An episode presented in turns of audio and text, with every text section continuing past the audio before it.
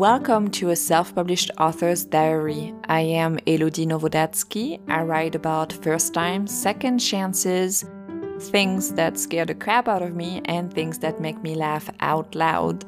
I'll be speaking with you and sharing my adventures in self-publishing, the behind the scenes of writing, and the business side of it.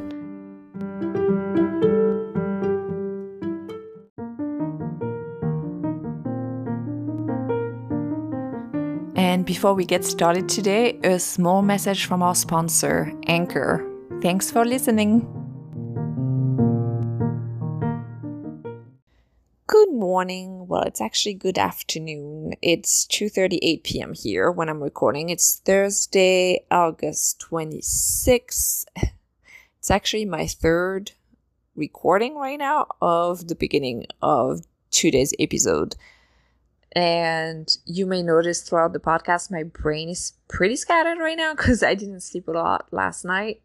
Bobby Voltaire the cat woke me up at one thirty a.m. and I couldn't go back to sleep for two hours. I'll explain more why, because it's linked to, part of it is linked to my revision. And yeah, when I came back today, I had to go to the hospital for a study that I'm part of. They were taking blood and... for that particular study, and I came back and I thought everything was cool. The house looked fine. I had made sure to close our bedroom door. I had made sure to lock the trash, but I went upstairs and Plato the dog had opened the cat food.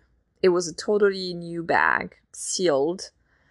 And he had not even like sniffed it. He, sit- he sniffed it once when he was downstairs, but he had not even looked at it since it was upstairs. And when I was gone, I guess he decided he was hungry and he didn't want his own food, which he had in his bowl.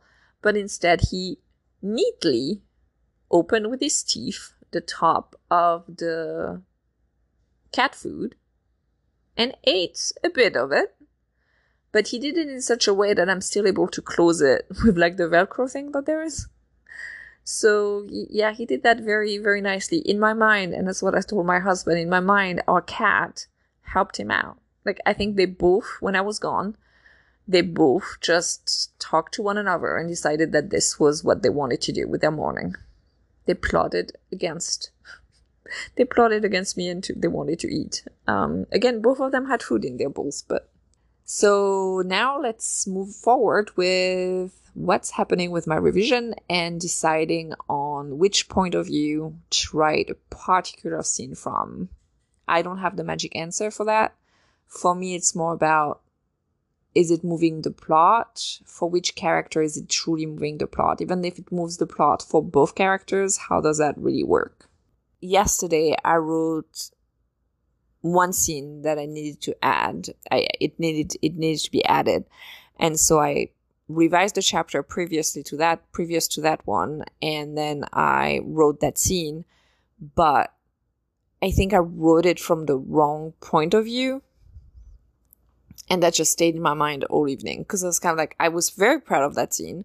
It's a intimate scene, and I. I think I pulled it off. I think it's a very good scene, but it's currently from Ryan's perspective, and I think it needs to be from Sorka's perspective. So I need to rewrite it from her perspective, because in terms of moving the plot forward, we know kind of where he's at and we don't know where she's at. And so that moment that they're about to share kind of also propels the plot forward for them both, but more from her side. So that's why it's, um, I think that's why it needs to be from her perspective. The scene and the scene prior, it's about one thousand four hundred words right now that I need to expand a bit on and, again, rewrite from her perspective. So I have the bones of that scene, but I need to I need to switch it up. And that is not... Like, when I first finished it yesterday, I was like, oh, yeah, I have it. I only have, like, two, three scenes to look at more closely, and then I'm done. But then I'm not done because that just happened. So it's uh, it's very interesting to me to look back and think about how do I decide which point of view I am writing from. Because as you know, The Leftover Bride is told from both Ryan and Sorka's perspective. I use the first person for both of them. And to do that, I mean, in any books, even even even if it's in the third person, you usually know from which perspective you're writing. Well, for me, it has been also very interesting because there are little parts of her diary that are throughout the book that also help propel the plot forward in a way. But it's an extra way for her to express herself, and it makes me decide a little bit. I think it, it kind of, that's why I had started having it from his perspective, because she talks about it in the book, in her book, in her diary, but she really doesn't talk about it a whole lot. Like she, she mentions it, but this is not the main focus of her diary at the time. And so I was kind of like, okay, well, but if she talks about it, then I should have it from his perspective. But that doesn't work because, again, to really come to a certain realization, she needs to be the one narrating that particular scene. So, so yay for figuring it out, but yay for rewriting it. And um, I'm very glad I gave myself that extra time and extended the pre-order, because the more I read The Leftover Bride, the more proud I am of the story that I've written. And I think it's, I think it's great, but it's definitely had has gotten much better in the past couple of weeks. So since I like since the eighteenth of August, which would have been the release date, which was the eighteenth of August was oh, wow, only a week ago and one day, right? That's what it was. So this is what I've been doing in terms of of writing, in terms of self-publishing. I have so much that I want to do, but I currently do not have the time because The Leftover Bride takes priority. I've been working on The Leftover Bride at least six hours per day, every day. And I get lost in the revision, meaning that yesterday, for example, I only wanted to, and I, I don't get lost in a bad way. I get lost in a good way. Um, because it's not that I take detours or anything, and then like, except for the point of view that I just mentioned. But yesterday I wanted to revise until three thirty p.m. because I had quite a few things to do afterwards, and I didn't put my alarm clock to stop revising, and I ended up revising until four thirty p.m. So one extra hour. I am not rediscovering things, but I am definitely, definitely giving one extra notch to the writing when I'm, I'm, you know, because I'm also going through some of the earlier chapters, as I said, and like I'm making them shine, I'm polishing them. And I think they're great. What I've been doing, and as you can tell, since it's the second time I'm using the adjective great, that a lot of my words are going into my writing right now. You can ask my husband, if you know my husband, you can ask you can ask some of my friends who know as well that I pretty much lose a lot of my words when I'm writing. I become very non-articulate when I'm talking. So instead of saying the door, I will say this thing that opens, that's at the entrance of the house, because it's just, this is just what's happening. Have I mentioned that my brain is scattered? So one of the things that I am doing differently, so one, I should not say things again, one of my revision process tools, that's much better. One of my revision process tools is not only using the computer, but also reading certain scenes on a different support. So instead of using the computer, I'm, I'm reading it also on my phone. So I've, once I'm done with, you know, revising several chapters, then I reread them on my phone. I give the, I give them a bit of time. I don't reread them right away.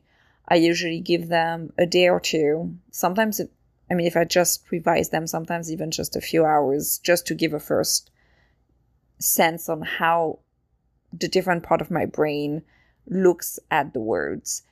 But usually I give them a couple of days and then I reread them. And that's usually another way for me to see if it works.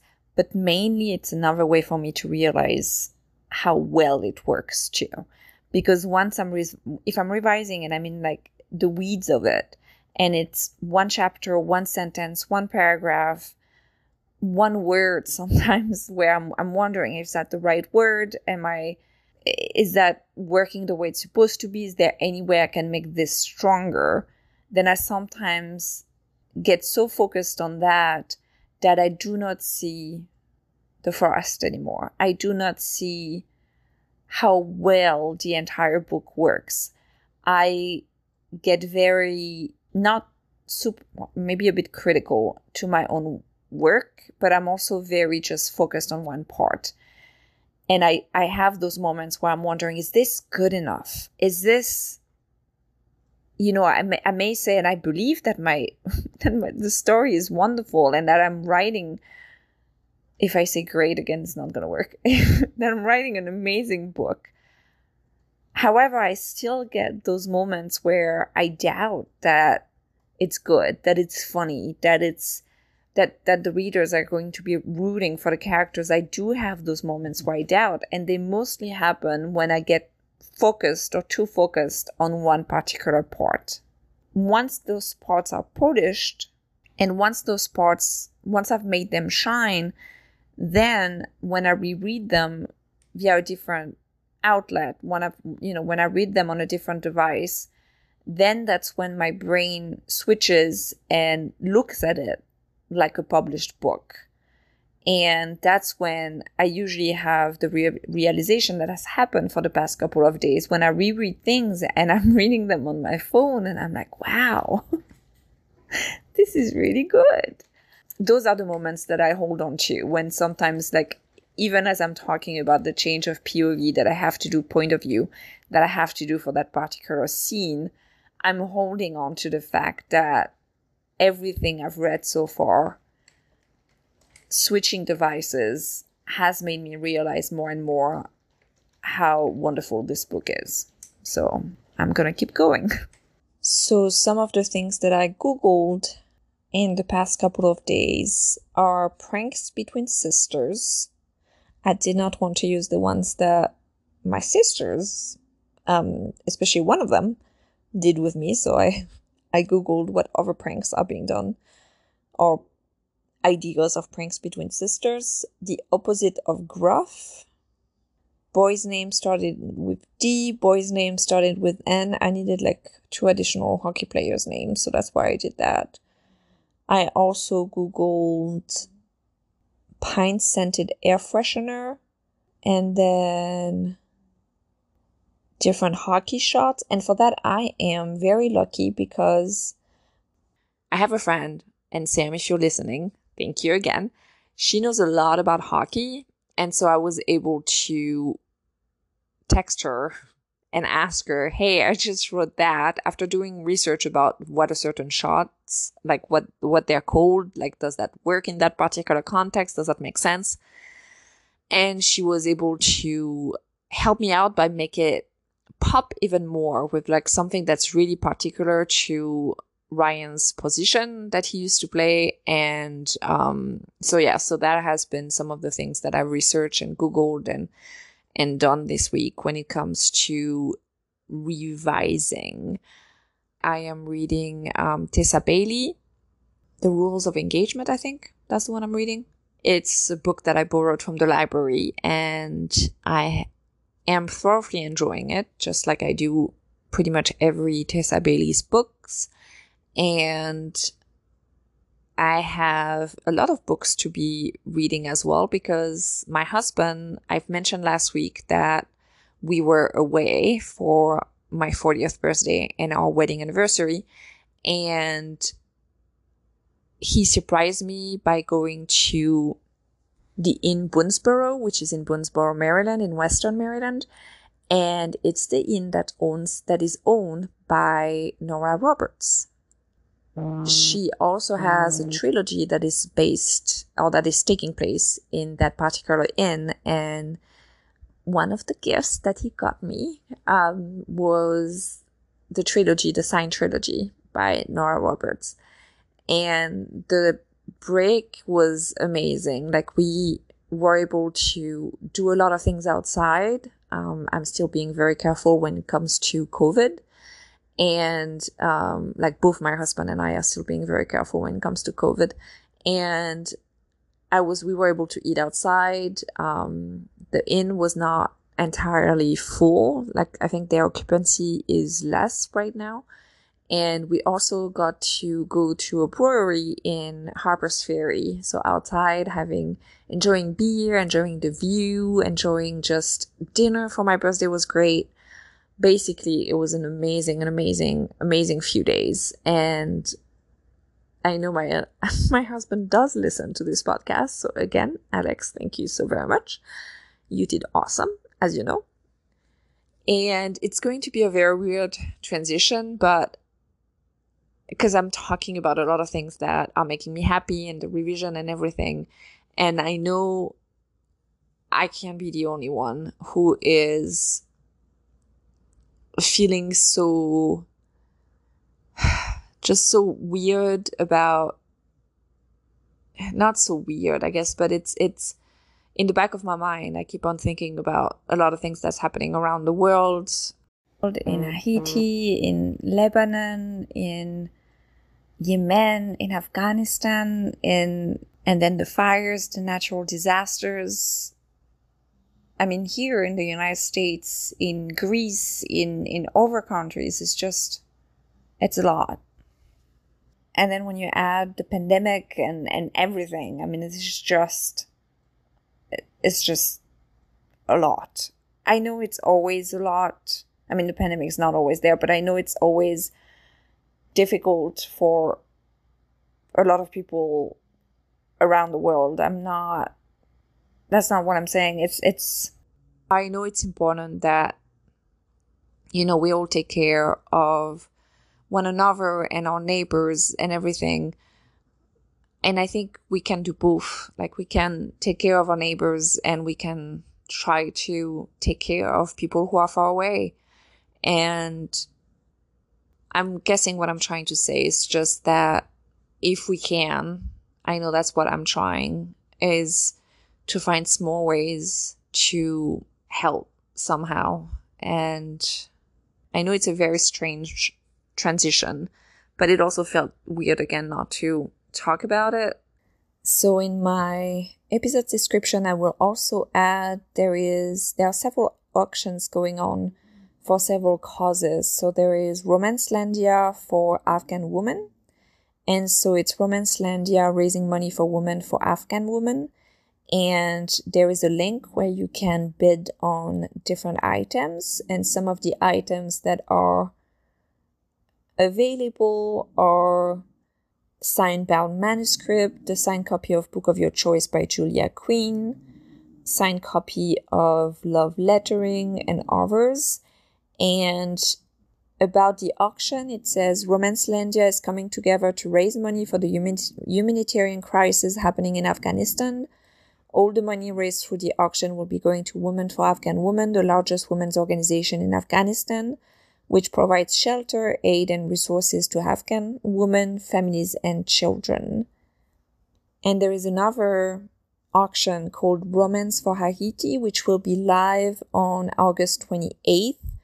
And it is an auction that's organized by romance authors to help support relief efforts for those affected by the August twenty twenty-one earthquake that has devastated southern Haiti. So again, I will have those links on this episode's description. And then another link that I will also add is the Fisher House Foundation.